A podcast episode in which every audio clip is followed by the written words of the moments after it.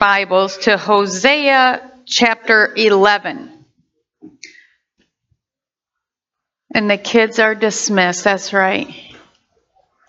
Back to classes. Hosea chapter 11. Today's message is like Pastor Denny said hunger. Are you satisfied or pacified? We were all born with a hunger for God, a deep desire and appetite for a spiritual connection with our Heavenly Father. Yet over time, we learned how to pacify this hunger with other things until our appetite for God is gone. So, for the next few minutes, I want us to look at the level of our spiritual hunger. What causes us to lose our hunger for God? Are we seeking to be satisfied or get just enough to be pacified? And how can we regain our appetite for God? John Piper said, When God is the extreme hunger of our hearts, He will be supreme in our everything. When God is the extreme hunger of our hearts, He will be the supreme in our everything. Hunger changes your priorities. When I was growing up, meals were the center of our planning schedule. Most of the time we were sitting at one meal when we was planning the next meal. Or tomorrow's meal. I mean seriously. It was, you know, we planned around our meals. Well, let's just be honest, we still do that today, don't we? Yeah, yeah, we do. You guys do that too? Okay. But if our hunger took control when it got close to that planning time and we was thinking, oh, we got about two hour prep for this meal, it was like, plans change, meal is now, right? Hunger changes your priorities. And when you lose that hunger for God, your priorities automatically shift. That's why that hunger for God is so important in our life. If you stay hunger for God, your right priorities fall into line correctly. But if you just look to pacify whatever need you have as a for a quick fix, that hunger for the best, the good, what God has for you diminishes and you settle for just being pacified. When you have a hunger for a juicy prime rib, baked potato, fried green beans, and you can actually start to smell it.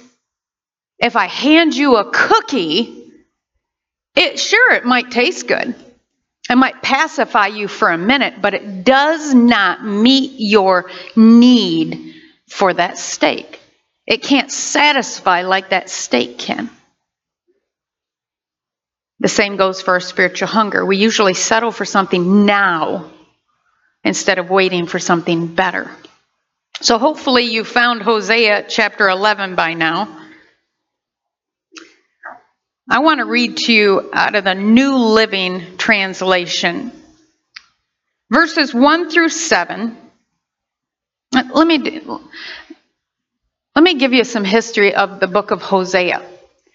Hosea was a prophet that God told him to go marry a, let's just call her a not so innocent woman because he wanted to demonstrate his continual commitment and love for Israel, even though Israel, his bride, his people, kept prostituting themselves with other gods. Instead of turning to God to meet their need, like this not so pure wife of Hosea's, uh, she continually went out and would continue to prostitute herself. So far that she ended up on the slave block being sold, even though she was married to Hosea because of her choices. Hosea went and bought her back, paid for his own wife because he couldn't leave her. It's the same love that God has for us. Even though we continue to turn our back on God and, and prostitute ourselves by seeking our, getting our needs met somewhere else other than God, He went ahead and He purchased us back again, even though we're His from the beginning. And He showed us this in Hosea. And so in verse 1, he says, When Israel was a child, I loved him, and I called him my son out of Egypt. And I called my son out of Egypt. But the more I called to him, the farther he moved from me, offering sacrifices to the images of Baal and, turning, and burning incense to idols. I myself taught Israel how to walk, leading him along by the hand but he doesn't know or even care that it was I who took care of him. I led Israel along with my ropes of kindness and love. I lifted the yoke from his neck, and I myself stooped down to feed him. But since my people refuse to return to me, they will return to Egypt and will be forced to serve Assyria. War will swirl through their cities. Their enemies will crash through their gates. They will destroy them, trapping them in their own evil plans. For my people are determined to desert me. They call me the Most High, but they don't truly honor me. God gave me a word in pre service prayer, and I'll try to remember it. I was going to write it down, but I just kind of got lost in the word. And he said, um, Carry me wherever you go, and I will carry you. Forget me in your life, and I will never forget you. Turn from me, and I will stand and wait for you to return for I can never leave you. Let's pray, Father. Thank you for your word. We ask right now that you just continue to open our hearts, open our minds to receive all of you and all you have for us today. Let the appetites for the worldly things, other things, even good things, diminish in our lives today, God, that we can smell and we can taste of how good you are, and our appetites can be aroused today to seek you to satisfy our every need, for you alone are good, God. Thank you. In Jesus' name. Amen. Verse 7 again says, For my people are determined to desert me. One translation says they are bent on backsliding. They call me the Most High, but they don't truly honor me. A couple chapters later in Hosea 13, verses 4 through 6, it says, I have been the Lord your God ever since I brought you out of Egypt. You must acknowledge no God but me, for there is no other Savior. I took care of you in the wilderness, in that dry and thirsty land, but when you had eaten and were satisfied, actually, it would mean pacified right there. You became proud and you forgot me. But when you had eaten and were pacified, you became proud and forgot me. See, it's easy to cry out to God for help when we need help. It's much harder when we can go days, weeks, and months taking care of ourselves. To still feel, mm, to still make our actions line up with our profession. Our profession is God. You're all, what did he say there? You're most high. You're, uh, I, but our actions don't line up with, I trust God. I believe God. I'm standing on God's word. God's my all powerful provider.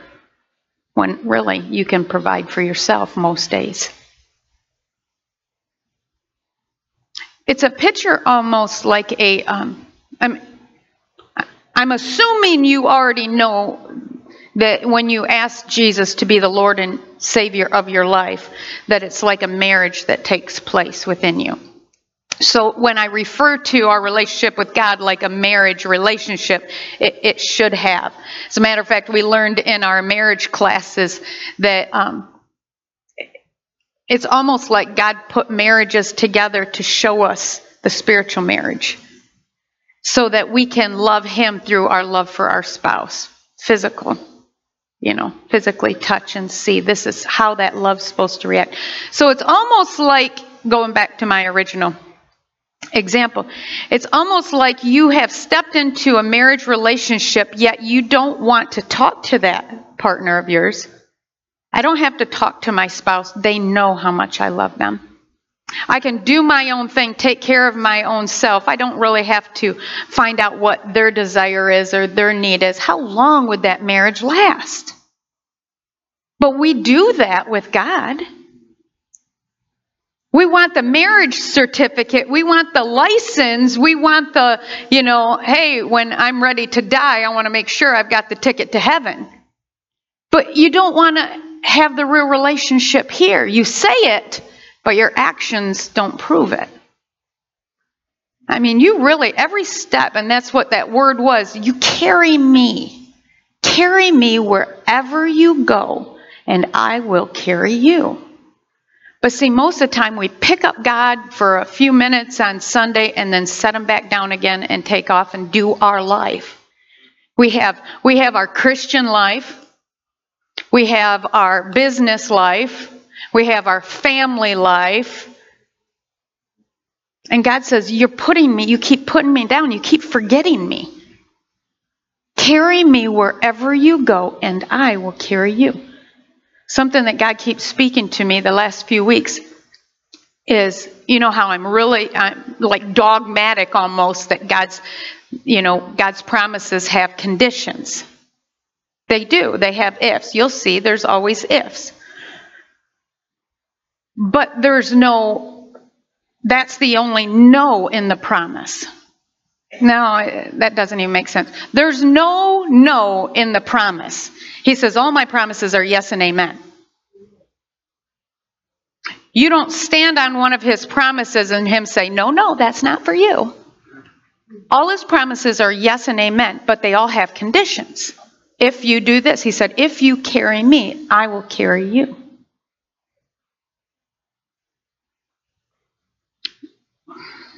All right, I'll leave that one alone. I believe we begin to develop a pattern of independence that draws us away from God. It seems harmless at the time, taking care of ourselves, but will lead to prayerless, self reliant lifestyles that call God our Most High, yet dishonor Him as our all providing Heavenly Father. I'll tell you, if you're a parent of older children, when they move out, you understand this. It's hard when a child goes from needing you all the time to not needing you anymore. And for for God, remember he's as much he's got the manly feeling as well as the womanly feeling and he's both father and mother in one. And so his father heart wants to train, wants to equip, wants to discipline, wants to help mold, but the mother heart wants to tender, nourish, hug, hold. And that never goes away with God. But as we grow up, we think we need to separate ourselves from, well, we don't need him that much. And that's might be okay in your physical relationship with your parents, even though it still hurts as a mama in our spiritual life, as we grow and as we mature, as Paul says, it should cause us to need and want Him more, not need and want Him less. But see, this world has trained us that if we need to take care of ourselves. And so we think if that's true in physical, then that must be true in the spiritual. And it's not, it's a lie. It's like filling up on junk food. It pacifies us, but it will never satisfy us. Wednesday, we got a word in prayer meeting, which, by the way, prayer meetings on Wednesday nights, awesome. That's right. You're missing it. You have got to show up at 630. We're hearing words from God more. We're seeing visions more. I mean, I was down here and was just, you know, I mean, like, you know, like God put his hands on my shoulders and just said, just stay right here for a minute and push me right down. And, you know, one person said, I see angels all over and I see a ladder right here and angels ascending and descending, handing us gifts. And I heard a word that says, you, you keep seek, I'm going to read it so I don't forget it. You continue to seek man to meet your needs and so I let you. I have all that you need but you're trusting and looking, but you're not trusting and looking to me to fill your need. And those gifts, I saw those gifts were constantly going up and, and bringing them to us, and we're and we're sitting here thinking, well, if sister so and so would just release her purse strings and give us this, and God's saying, well, well, okay, if that's what you want, and goes back up, takes those back up. So, oh, oh, Helen, you need something here. I got it. And Helen turns to Wayne and says, Wayne, do you have? And God's saying, Oh, you don't want? Okay, I'll take this back too. Right? See, we don't turn. The world has taught us to fend for yourself, right? How many times have you heard that? Fend for yourself, fend for yourself. God's saying, I have all you need. If we truly believe and trust God, why do we get so wrapped up in this world? I mean, this is not your home. This is where your house is. This is where your earthly family is. This is where your job is to hold the house and to feed the family. But this isn't it. Don't be deceived into thinking this is all important. This is not important. This is necessary, but it's not important. Don't lose sight of what's important. Philippians 3:19 says they are headed for destruction. Their god is their appetite. They brag about shameful things and they think only about this life here on earth. And God's saying you have no clue. This is just a breath. I mean, how many times did you read that, that in the? Your whole life is but a breath and it's gone. And yet you get so wrapped up in your situations and your circumstances and the oh, woe was me and the me, me, me, me, me, me, me. I want, I want, I want, I want. God's saying you're losing out on what's important. As human beings, we are all driven by our appetites, whether physical, spiritual, or emotional. But as we get older, we're supposed to learn how to discipline those appetites. Don't eat the ice cream for breakfast. Don't eat the eight pieces of cake in one day. Right? As we get older, don't we physically, we discipline our appetites? Well, shouldn't that be the same in our spiritual appetites? That the older we get, we realize, wow, you know, I, I'm just snacking on God.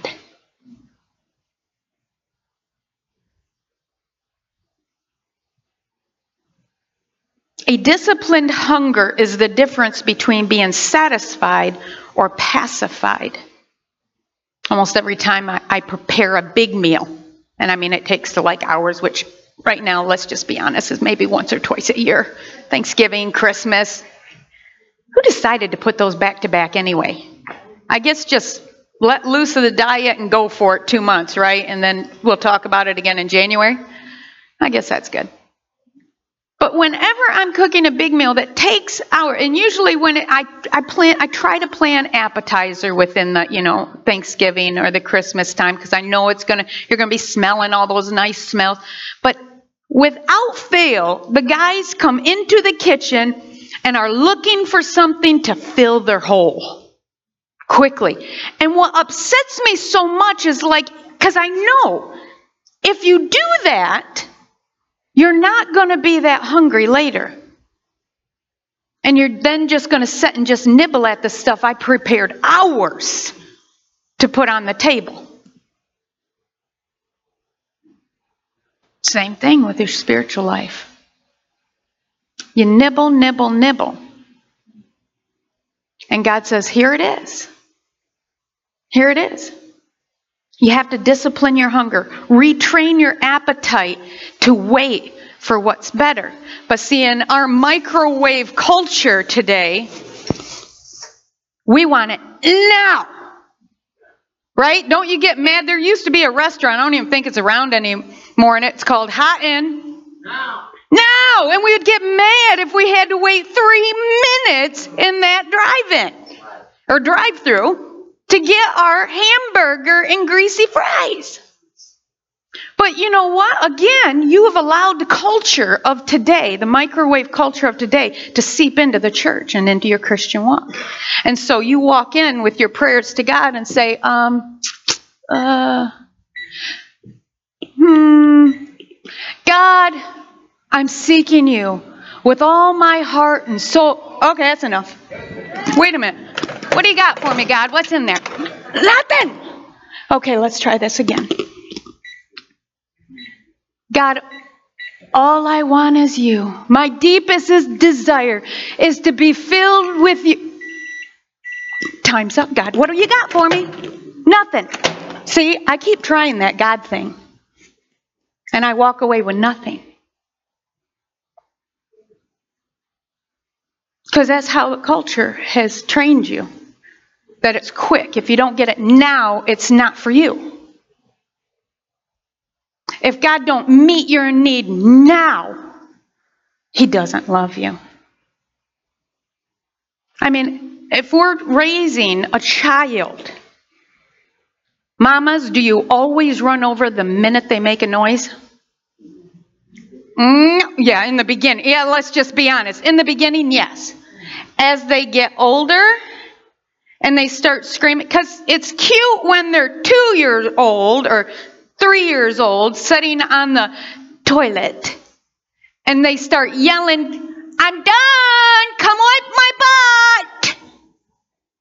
You're like, You're right, I'm to come, I'm to show you how to do it right. But when they're 10 and screaming, I'm done, come wipe my butt, you're like, Wipe it yourself, right? Forget it. Yeah. It's training, disciplining our appetites. See, just because we don't get it in five seconds doesn't mean it's not for us. You know, the best meal, is it the microwave meal or is it the one that grandma cooked for, you know, all night long? That's right. It's not the microwave meal. It's the all night. I know you're already smelling your lunch today, aren't you? I mean, think about what happened to the scriptures that say those who wait on the Lord will renew their strength. The knock and keep knocking, the seek and keep seeking, the be filled and keep being being filled. The taste and see that the Lord is good. God is not limited by our time restraints. The best God has for us usually does not come unless we tarry, wait. You know, that was an old word. Everybody, when I grew up in the church, would use the word tarry. We're just going to tarry on the Lord right now. I didn't know what tarry meant, but I knew that that meant a long time being real quiet and just standing still. So I usually went under the pew and laid down under the pew because it was going to be a while until I could hear that pastor pounding on the pulpit again. And I'm like, oh, something's going on. But it usually came after there was this long waiting, crying. You'd hear people, you know, crying here, you know, rustling around there. But see, we don't do that anymore. We're microwave cultures of Christians where we want to punch in our five seconds Hear the time go off, reach in, take what we want, and go. What's been stealing your hunger? I recently was visiting a church, and God gave me a word for this man, a friend of our family. I won't tell you all the details because some of it was very personal. And I mean, I was like crying beforehand because I knew him, but I didn't really, really, really know him, what he was going through. And I said, you know, I just want you to know I'm sharing this, you know, in all humility. And I shared this word with him. But part of the word I've kept for myself. And I hope you can keep part of it for yourself that you're searching for someone to meet in the need inside you that I want to fill. You think that I can only fill your spiritual need, but I want to satisfy all of you.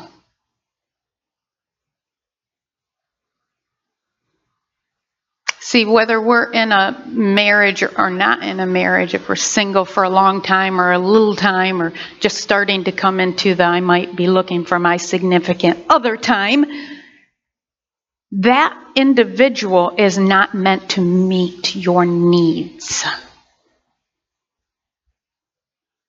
Only God can fill you and truly satisfy you.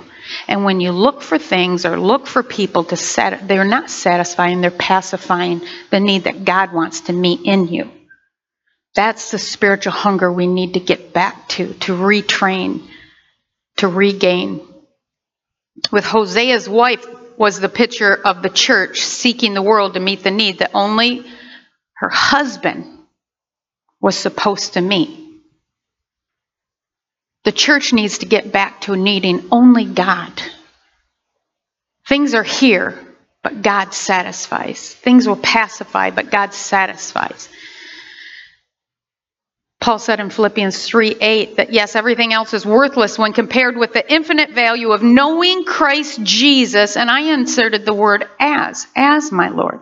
He said, knowing Jesus Christ, my Lord.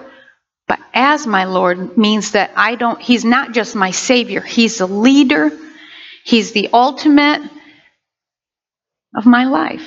He's the one I bow to, He's the one I, I seek to please.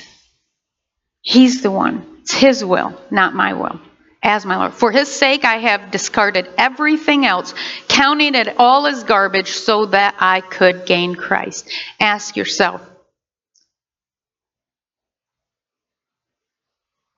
Is there junk food in my life? Is there things that I'm sticking in my life to pacify my need, my hunger? Will this satisfy my hunger for God, or is it just there to pacify my need? It's like sticking a pacifier in a baby's mouth. That'll only lasts for a little while before they realize there's nothing attached to this pacifier. But see, we've trained ourselves to be pacified for quite a while. So, how can we regain our appetite for God? Like I said, number one, identify is there junk food in my life? Are there things that are pacifying that might need to be satisfied by God? Again, not a, I'm not talking about a two year old's wants, screams, and, you know, gimme, gimme, gimme. I'm not talking about that. The longing and the deepest desire of our heart is for that intimate relationship with God. Jesus prayed that in the garden, that we would be one as He and the Father are one. That's our deepest desire, I'm talking about, our deepest need. So, is there junk food in your spiritual life? When you stop eating the junk food, and I learn this, relearn this every time I go on a prolonged fast or even a prolonged diet, like the last month, that right at first, all the junk food, even junk food I don't even like, was starting to call my name. When I knew I couldn't have it, then all of a sudden I wanted it. But the longer I went, when it was two weeks, three weeks, four weeks into it, when I started to get hungry, I knew I immediately went to the apples, to the turkey slices, to the, you know, the healthy things because I retrained my appetite. That's what we need to do is is there things when you stop eating the junk food, your appetite for the good food will return. Give up the microwave meals and wait on God to satisfy. Wait on him. Discipline your appetite. Again, looking to God to satisfy you, not man. Looking to God. Looking to God, not man. That's hard when you're when you when you get in your uh, prayer closet or prayer chair or wherever you pray. Are there things that you start to pray for and then you go, "Oh, that's too little. I'm not going to pray for that. God don't care about that." Isn't there? Oh, I can do that myself. Oh, I don't need to ask God to help me that I can take care of it. I want to challenge you to lay it all out on the table. He cares about all of it. And He wants to meet all those needs, even the little bitty ones. And I wasn't going to share this testimony with you, but I feel so urged. Hopefully, it's God and not just my flesh. But anyway,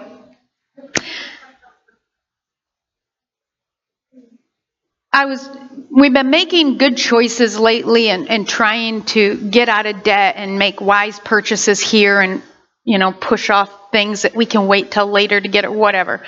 Um, so not to give you a whole big long story, but to make a very long story real short, one of the things were I'm not charging any more clothing. Lord help me that I just stayed out loud. Anyway, um, oh Lord help me because he anyway a conversation was you know because there's never really a clothing emergency so you can wait. You can go you know you can wait to get something when you you know when you have the cash. You don't have to charge it. And i'm like yeah that's true god. There is really no clothing emergency where i have to have it now.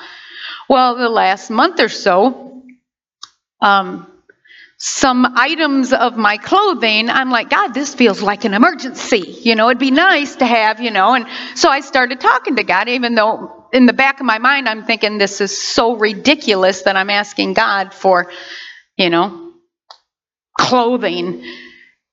And I came in last Sunday and there was a gift card on my desk. And this card just simply said, I was praying about you and God told me to give you this. And it was to a department store. And I'm like, Are you kidding me, God? And he said, I care about everything of you. And I thought, you know, he does. And so I ran over to this person. You don't understand. You were listening well.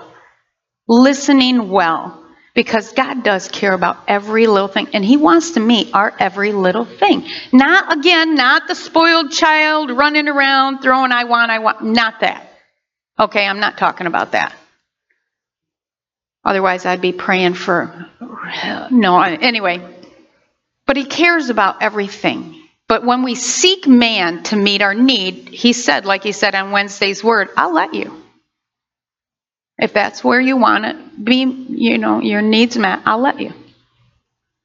But when you want to turn to me, and so I'm trying to retrain myself to turn to God, every little thing. I'll put all the requests out there, God. And you can push aside what's needed, what's not needed, what's important now, what's not important now. John Piper said, If you don't feel strong desires for the manifestation of the glory of God, it is not because you have drunk deeply and are satisfied. It is because you have nibbled so long at the table of the world. Your soul is stuffed with small things, and there is no more room for the great. So, in closing, I want to ask you have you lost your hunger for God? And that is a deeply transparent, honest question that deserves the same response. Deeply. Honestly. Uh, or are you just content with the amount of Jesus you have right now? And maybe that's the issue. Maybe that's the real issue. That you're just content with the amount of Jesus you have in your life. You're just being pacified. You actually have convinced yourself that you're good enough. You've nibbled so long that you're not even hungry anymore.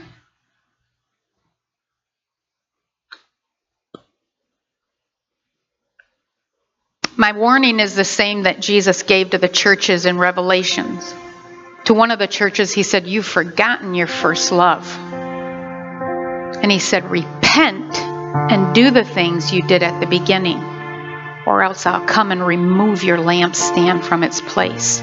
He said to another church, I have not found your deeds complete. Remember what you have received and heard, repent and obey it.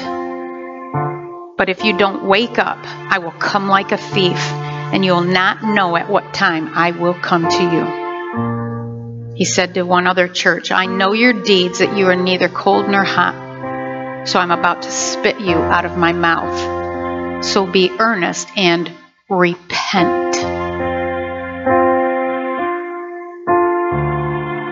The warning Jesus gives to these churches is a warning for us today, believers, Christians, his own bride are sitting at their tables, eating, drinking, and yet have escorted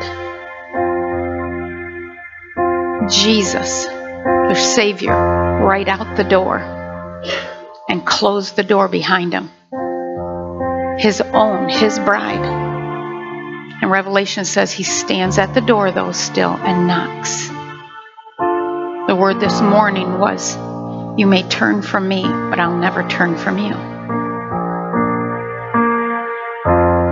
He still stands and he still knocks, waits to come back in. His own, his own escorted him out the door.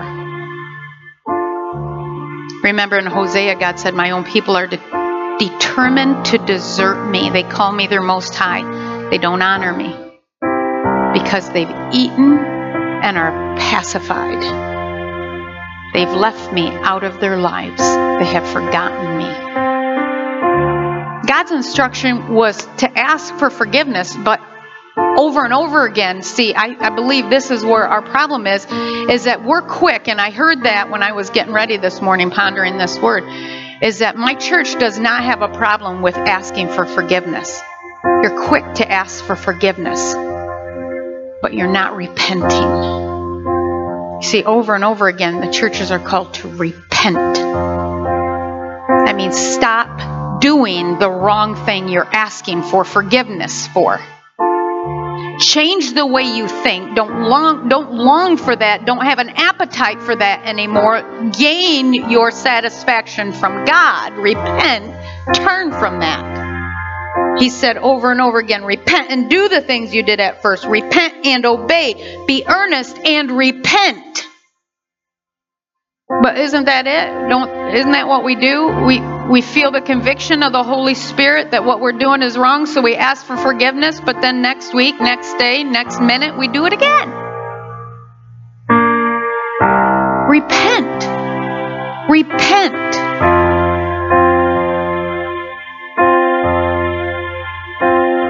Remember when John was baptizing before Jesus came? And the Sadducees and the Pharisees, the religious people of the day, came there to see what was going on. And what did he call them? Brood of vipers! Who told you to escape the wrath of God? And his next sentence, verse 8, he said, Produce fruit in keeping with repentance show that you've really repented. If you're God's children, prove it.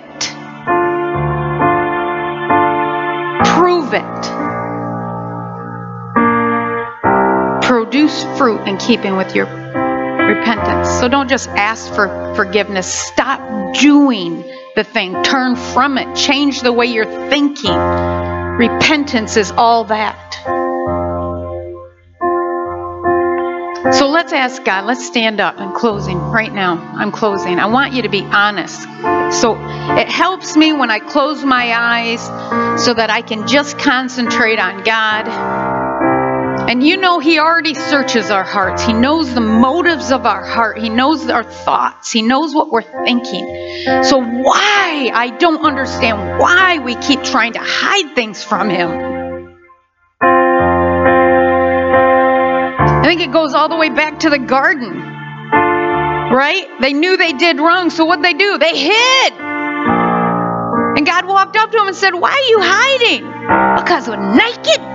He says, I've already seen you naked. Why are you hiding now? Because sin causes us to pull back and try to hide from God. He sees it all anyway. So what are you trying to hide? As a matter of fact, and I was just listening to a preacher that says, Did you know grace and mercy stand eagerly waiting to be dispensed upon you? But they can only be given to those who know they need it. When we refuse, oh, I'm not doing wrong, I'm not, everything's okay, I can take care of that myself, grace and mercy are then chained. They can't, they can't be dispensed on you if you don't need it. Forgiveness can't be yours if you don't think you need forgiven. God can't help you if you don't ask Him for help.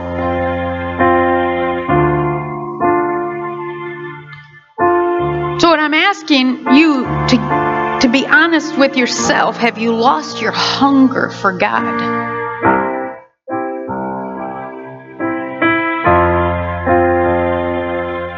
Have settled into just being pacified, into content with enough of God? I'm going to ask you if that's you, either one, just come up right now and just spend time. This is between you and God. But when you step out and you come to the altar, that's an action that says, I'm, make, I'm making this real. I'm making a commitment. I'm stepping out of and I'm asking for God to meet God, to bow before His Lordship. So if that's you, come up front. If you're here today and you say, Pastor Brenda, I don't have a relationship with God, I, I, I've tasted here, I've nibbled here, I know a little, but I don't feel like I have that connection, that, that relationship with God. Today's your day. All you have to do is cry out to Him. It can be your words, or one of the prayer team up front here can lead you in a prayer that is just simply, you know, asking for forgiveness, but also forgiveness and repentance. Asking for forgiveness, asking for living your life on your own terms. And you know what? I, I'm really feeling led like that's more Christians in here today than it is um, not yet Christians. That you've been living your Christian life on your own terms, your own way. And God's calling you to repentance today. Repent today. Be eager and repent today. Be earnest and repent today. And submit to Him not only being your Savior, but the Lord of your life. And carry Him wherever you go. And then He said, He will carry you so, Father, we just give the rest of this time to, over to you. We gave the beginning of the time over to you, but now, Lord, we just quiet our hearts, Lord, and we wait on you. Your word says that you search our hearts, you know our thoughts. And so, God, we lay it all out before you right now. Have your way. Believe right now He's bringing things by His Holy Spirit to your mind, and He's going to pop them in the forefront of your mind. This is a junk food in your life. That's junk food in your life. That's junk food in your life. And don't just ask for forgiveness, but set your mind to repent. So ask God to forgive you that you've been nibbling at that junk food, and that's what's been drawing your hunger away from God. But then turn from it Set your mind to turn from it. Repent. I won't do that any longer. I won't do that any longer. Repent. I believe he's calling the church back to repentance, back to holiness. Because revival's here.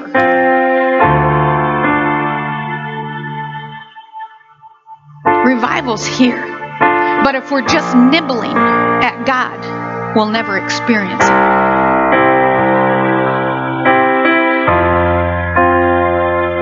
But when we drink deep of God, He satisfies our every need. So I just want you to spend time with God. We're closing early, so we'll have plenty of time. And really, I want you to just find a place, come up front, lay down at the altar, kneel at the altar, stand up, whatever. And let's just really drink deep of God right now. Yes, Lord. Oh, God. We just seek you. We seek you. We seek you, God. We seek you. Lord, it's only you that can satisfy our every need. God, we just breathe you in. We breathe you in, God. Forgive us, oh God. Forgive us, oh God, for nibbling at things, nibbling at the world, for thinking only of this world. God, help us to, to set our minds to what's important. You're important. Our mission on earth here is important. Eternity is important. There's so many people dying and going to hell because we're too busy with the world and doing our life that we're missing them. That's what's important. Mm. Oh, forgive us, God. Forgive us, God. We cry out to you. Fill us, God. Fill us, God. Holy Spirit. Holy Spirit.